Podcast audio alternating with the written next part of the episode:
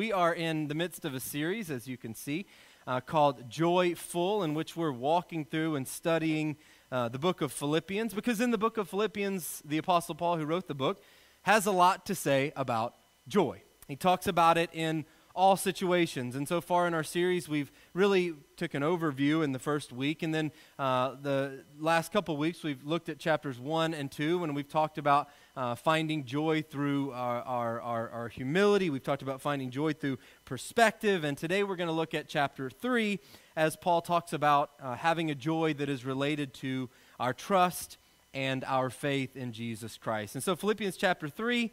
Uh, we'll start in verse 1. You can follow along on the screen or, uh, or in your Bibles or in your Bible apps. Philippians chapter 1, or chapter 3, starting in verse 1.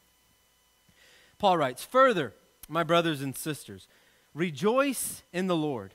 It is no trouble for me to write the same things to you again, and it is a safeguard for you. Watch out for those dogs, those evildoers, those mutilators of the flesh, for it is we who are the circumcision, we who serve God by his Spirit, who boast in Christ Jesus, and who put no confidence in the flesh, though I myself have reasons for such confidence. Uh, there's quite a bit packed into even just these few little verses. So let me just give you a little bit of context here. So, Paul, the man who is writing this, is a Jew. Uh, and the church that he's writing to by this time in the uh, kind of the scope of things and the scope of, of the spread of Christianity, he's writing to a church in Philippi that is split between Jews and non Jews. Not split necessarily divisive wise, although that was happening in a lot of churches, and I'll get to that in just a second. Uh, but there were, it was a group of both Jews and, and non Jews, or as we sometimes call them, Gentiles. And when it comes to the beginning of Christianity, if you remember, you go back to the kind of the genesis of Christianity, um, so much of it was built into the Jewish faith. And so you've got uh, Jesus was a Jew. His first followers were Jews. Those who first heard the message of the resurrected Messiah, those were all Jews. And for a time, Christianity was kind of seen as eh, kind of an offshoot of Judaism, that it wasn't really for people other than Jews. It was mainly for the Jews. But then, as news began to spread and churches began to pop up in different places, and as people like Paul traveled around to different cities and pl- different places and planted new churches, non Jews started to respond to the gospel, and Gentiles, as we often refer to them, which you and I would all fall into, we are all non Jews, um, started coming to the church. And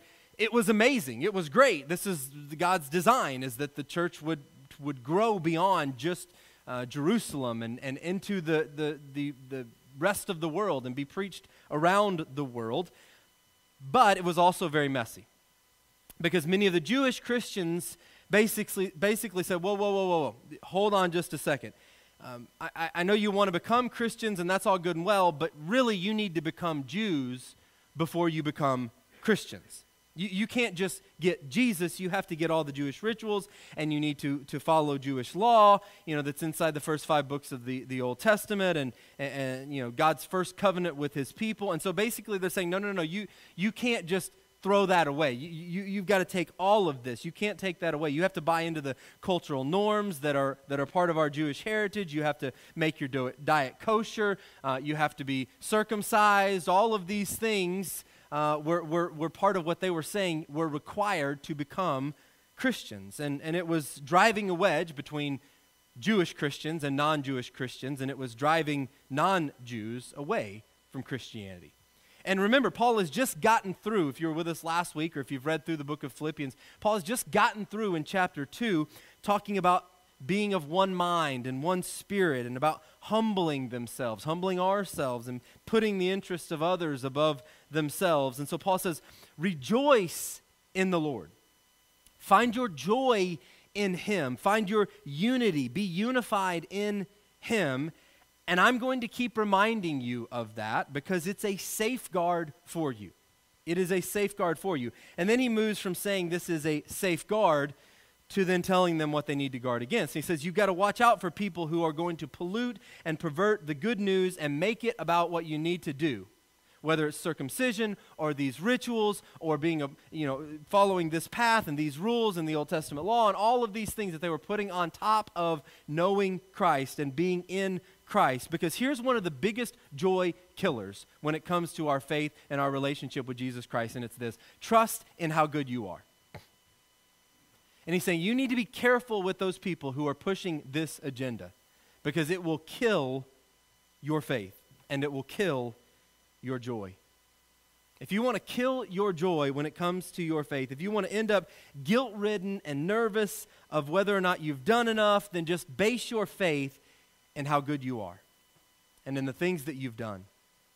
And I think Paul is writing this not only because there's a group of people who said, you know, you've got to do all these things and, and, and follow all these Jewish rituals and, and, and, and do all these, uh, you know, follow all, all, these guidelines before you're allowed to be in. And, and, that's part of why he's writing it. But it's not just that, that they were trusting in, in how good they were and, and, and doing all of these things, it's that all of us really kind of default to this.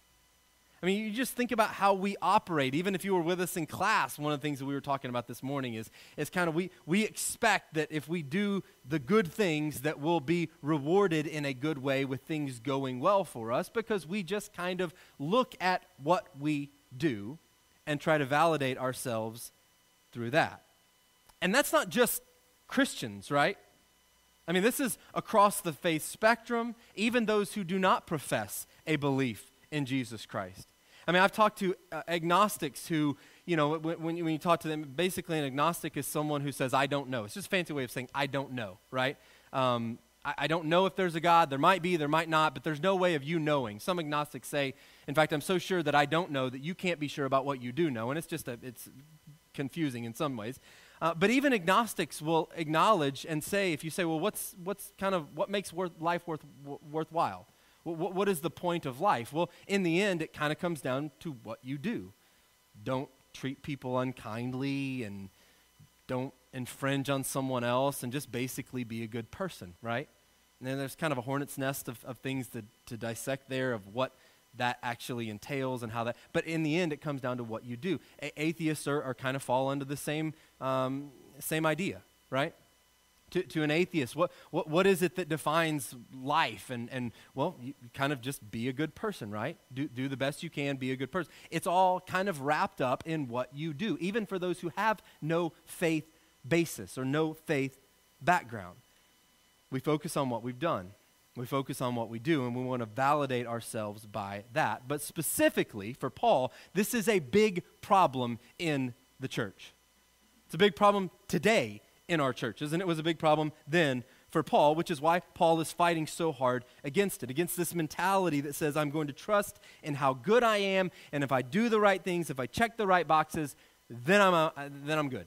Then I'm going to be okay. But that is a joy killing faith. That is, in the end, a joy killing faith. And Paul knows this, which is not only why he's pushing back against it, but also why he kind of indulges in it for at least just a moment. And he says this He says, Tell you what, you, you want to play that game? Okay, fine, I'll play that game of, of how well we follow the rules and, and, and how well we fit in. Listen to what he says next in verse 4. He says, If someone else thinks they have reasons to put confidence in the flesh, I have more circumcised on the eighth day, of the people of Israel, of the tribe of Benjamin, a Hebrew of Hebrews, in regard to the law, a Pharisee, as for zeal, persecuting the church, as for righteousness based on the law, faultless, faultless. Now, uh, maybe for us in our 21st century eyes, we, we don't necessarily compute everything that he's saying there, but basically, Paul is laying out his spiritual resume. And he's like, You want to talk about being good enough and doing enough. Then let's just compare resumes. For starters, spiritually, I was born for this. Like my, my heritage, my ancestry, I was born for this way of thinking and operating. Uh, basically, maybe we might compare it to what, you know, I grew up in the church. I, I know all the right language. I know all the right things to say. I know, you know, my background is in impeccable. Then he starts talking about hard work and about the ways that he studied and the ways that he fought and the things that he stood for and everything that he did. And he lists all out all the things that he could trust in. And he was good, uh, you know, how good he was as a Jew. Then look at what he says in verse 7 But whatever were gains to me, all of that stuff. It's not necessarily bad stuff in and of itself, but he says, whatever were gains to me, I now consider loss for the sake of Christ. For a Jew, there was no comparing with Paul's spiritual resume. It's the creme de la creme of Hebrew religious re- resumes. But Paul says if you think that's what constitutes my faith, if you think that's what my faith is made of, then you've missed it. And sure, I, I, you know, I used to think that those things were, were, were something, you know, worth bragging about, something to hang on to, but now they're worthless because of what Christ has done for me. He keeps going. Verse 8 What is more? I consider everything a loss because of the surpassing worth of knowing Christ Jesus, my Lord, for whose sake I have lost all things. Quick reminder this is a guy who is writing from prison to this church. He literally left behind this amazing heritage of faith and all the respect that he had. And now he's being persecuted. He's been put in chains. He's been uh, beaten. He's been jailed. And he's writing, and he really has lost everything. Like sometimes we're like, yeah, I mean, I've lost a lot. No, he has lost everything from a worldly sense. But he's not done. He goes on to say, I consider them garbage that I may gain Christ and be found in him. He says, not only are those things worthless, but it's garbage. Some translations say refuse, dung, trash, rubbish. I like that one because you can say it with an English accent. Rubbish, right? All of those things. All of those things are absolutely garbage. In fact, it's probably stronger than that, but we got to keep it PG because we're in, in church, right? He's basically saying that if you put your faith, if you base your faith in trusting in how good you are, that's sewage spirituality. If you've got a checklist of saying, yep, I, I got to church this week, and, and, and yep, I, I, I did this, and, and I did that, and, and, and I checked my, I, I'm good enough this week, and definitely better than the guy down the street, that is sewage spirituality. He says you can flush it down the toilet. It does not belong in the church of Jesus Christ. Because this stuff, if we focus how, on how good we've been or on checking all the boxes and making about what we've done to earn something from God, Paul says that's sewage, it's garbage, it's dung, it's poop.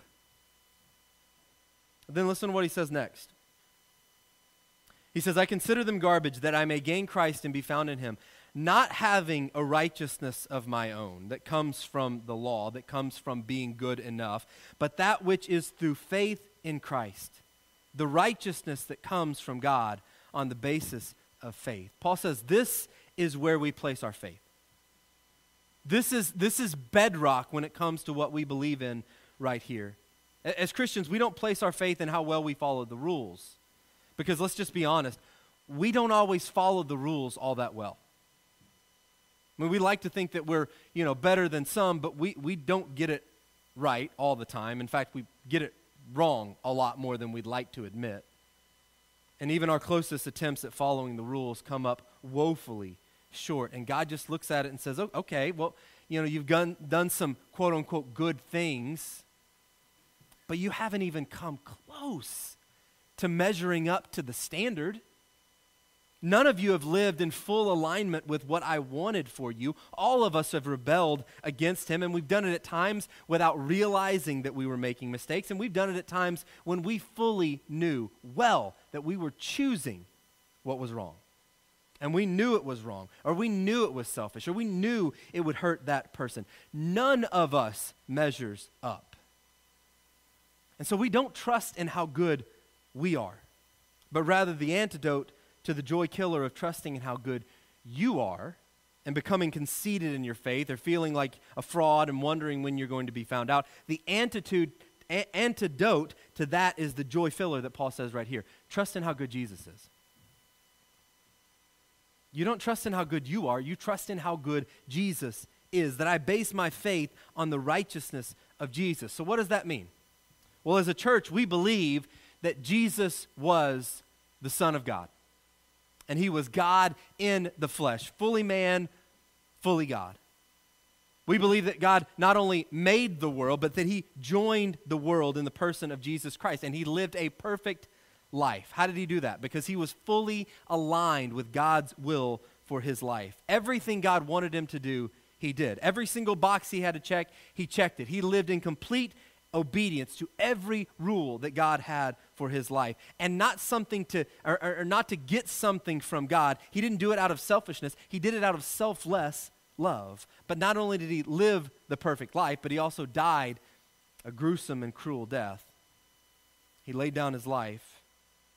And even though he was innocent, he was treated as if he was guilty. And even though he did everything to be accepted by the Father, he was abandoned by his followers and left outside of Jerusalem like a, a common criminal. And we believe that God, in the flesh, died. We believe that Jesus gave his life and he breathed his last and he said, It is finished. And he paid for all of our sins and won our forgiveness. But the good news doesn't stop there because Jesus didn't stay dead.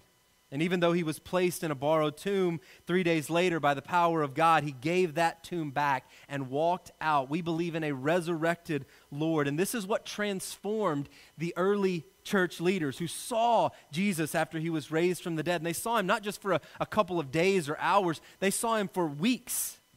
And so their, their faith was founded not just on some words on a page, which are, are important, and I'm glad we have this, but it wasn't just some words on a page but in the event of Jesus' resurrection that they saw with their own two eyes. And the same, in some ways, is true for us because his resurrection proves that he is Lord. It proves that he is Savior. It proves that what he says is true and that we can trust him.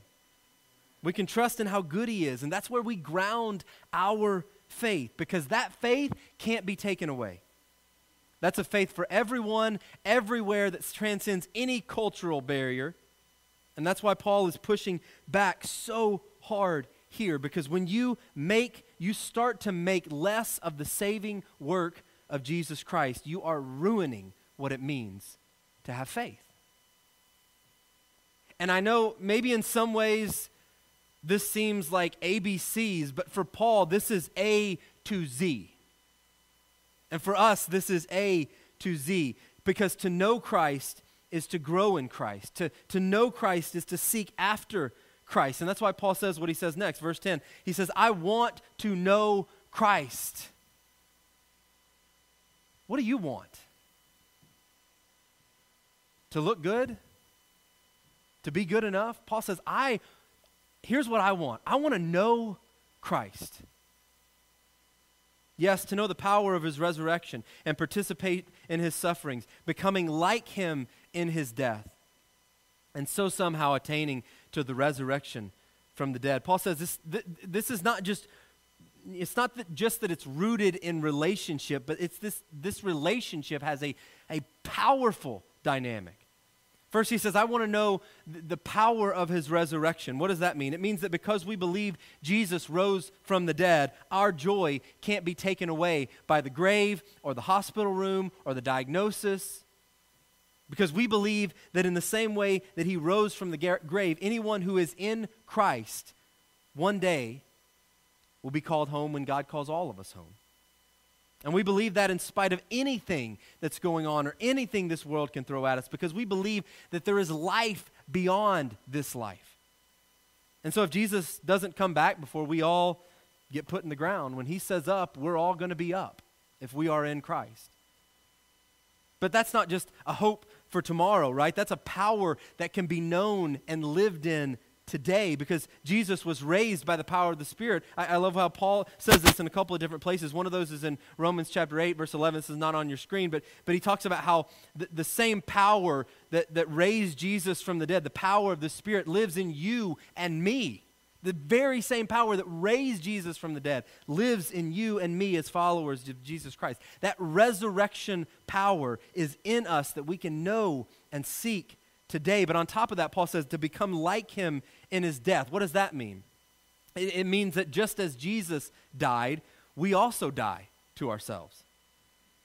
We die to our old self. We die to our, uh, to our spiritual resume. We die to our past mistakes and our, our past choices. We, we die to the old self that says, I'm in charge. And then we are reborn through faith in Jesus Christ, to be a new creation, to be a new person with the Spirit of God living in us. And that happens, we believe, that happens when we are baptized into Christ. Now, we get baptized, we believe in the, the essentiality of baptism, one, because God told us to, right? And so we, we believe in him and we want to trust him and we want to be obedient to him. But, you know, Paul talks about this in Romans chapter 5 uh, that, that when we are baptized, we are uniting in the death, burial, and resurrection of Jesus Christ. We are buried with Christ and then we're raised to walk a new life. That's part of what it means to be united with him in his death. And then Paul closes this little verse by saying to, uh, to someday attain that resurrection that is promised in Christ, to know that one day, because of what he's done for us through his death, burial, and resurrection, we have certain hope of eternal life with him forever. I mean, this section is the meat of what we believe, what we cling to, no matter what. This is what produces in us and propels us in joy. And that's what Paul says next in verse 12. I want you to notice the difference between how much he brags about kind of his old spiritual resume and his old life and how humble he is here. He says in verse 12, Not that I've already obtained all this or have already arrived at my goal, but I press on to take hold of that for which Christ Jesus took hold of me. And he says it again just in case anybody missed it the first time. Brothers and sisters, I do not consider myself yet to have taken hold of it. But one thing I do, forgetting what is behind and straining toward what is ahead, I press on toward the goal to win the prize for which God has called me heavenward in Christ Jesus. There's a couple things that I think are important for us to understand about what he just said. First off, this is a guy who knows his word. He knows God's word forward and backward. It's a guy who had a vision of the resurrected Lord Jesus. This is a guy who planted churches. This is a guy who's preached in front of, you know, multitudes of people. It's a guy with so many spiritual accomplishments saying, I have not arrived. I'm not there yet. And if Paul hasn't, I haven't. And if Paul hasn't, you haven't. And so there's no living Christian who can say, Yeah, I'm there. I've got it all together. I've arrived. I'm where I need to be. We can always be growing in Christ. We can always grow in knowing Him more deeply. Jesus can still have more dominion, more rule, more reign over my life. I can trust Him more. But there's something else that He says that I think is important for us to remember forgetting what is behind, straining, striving for what is ahead. And I think that ought to be so comforting for so many of us. Because what's behind is a bunch of stuff that we're ashamed of a bunch of stuff we wish wasn't a part of our life resume, a bunch of stuff we wish we could change, that we wish were not a part of who we are and where we've been. And praise God that anything over your shoulder has been nailed to the cross. It's been paid for. Forgiveness has been won. There is new mercy for every single person. But it's not just the bad things that you've done or the bad choices that you've made or the wrong roads that you've been down. It's also that over your shoulder are all of those accomplishments. And all of those, th- those things that we've done that we think, instead of, you know, the bad things we think would disqualify us, it's all those, those accomplishments that we kind of rack up on our checklist that, that we think would qualify us. I, I, I, God owes me something. Either way, we're not meant to look over our shoulder, bad or good, and think that that defines us. We're not meant to be rear view mirror Christians because Jesus is calling us to look forward. We're called to believe that because redemption and, and, and renewal, Jesus is bringing those things in full, the best is yet to come. That doesn't mean there won't be hard times, it doesn't mean we won't have struggles.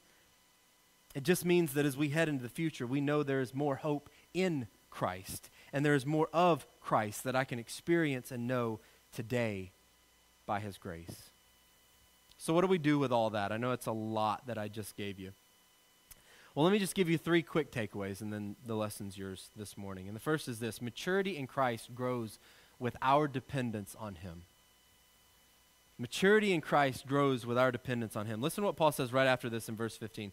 He says, All of us then who are mature, should take such a view of things. Again, for Paul, this is not ABCs, this is A to Z. This is it.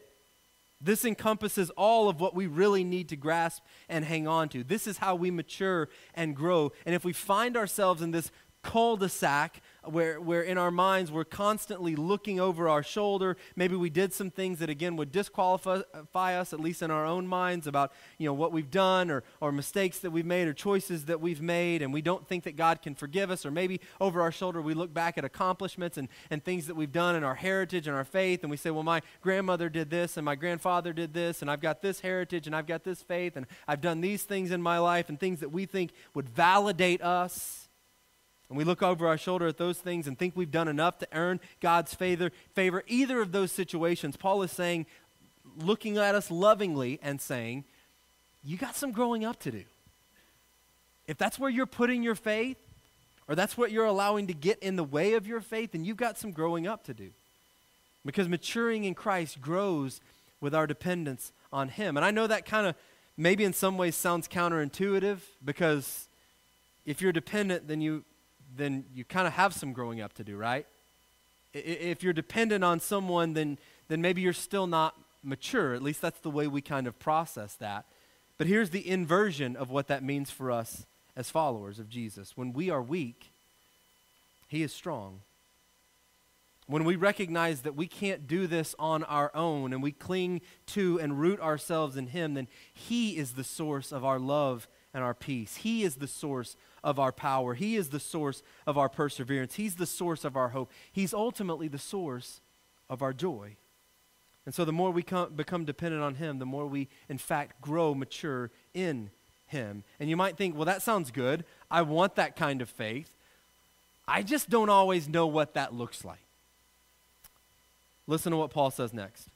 Verse 17 Join together in following my example brothers and sisters. And just as you have us as a model, keep your eyes on those who live as we do. Paul says, okay, you're, you're not exactly sure. You know, maybe you're new in Christ, or maybe you've just had this identity in your mind of what life is supposed to be like in Christ, and it's kind of missing the boat, or maybe you're, you're basing it on how good you've been, or, or whatever it may be. Uh, wherever you are, you're kind of, you, you just don't know what it really looks like to really follow after Jesus Christ. Paul says, okay, Here's what it looks like to really treasure Jesus. Maybe if you can't grasp it in your mind, find other people who can.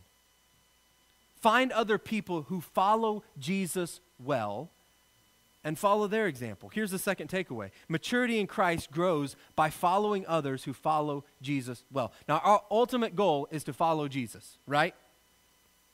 But that's why we have each other too, is to help each other follow Jesus. And so if you're struggling with this idea, what does it mean to walk in, in, in, in, a, in, a, in a life where I treasure Jesus above everything else? What does it mean where I put my joy and my faith and my trust and my hope and I find I, I make him the source of those things? I'm not really sure. Find somebody who is, they're not perfect, but they're walking that out and follow them.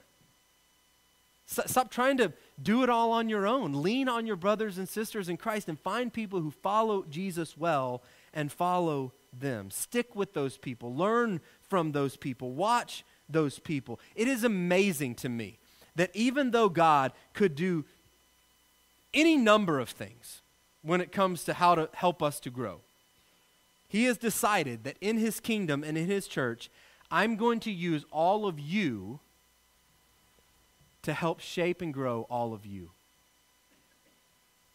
Because he's put his spirit in every single one of you if you are in him. And therefore, every single one of you can be used to shape and grow others. And as we continue to grow and, and mature in Christ, following the godly example of other Christians, then we understand more and more what it means to put our faith in him and where we put our faith. And we understand that that kind of faith that can't be taken away. It can't be eroded.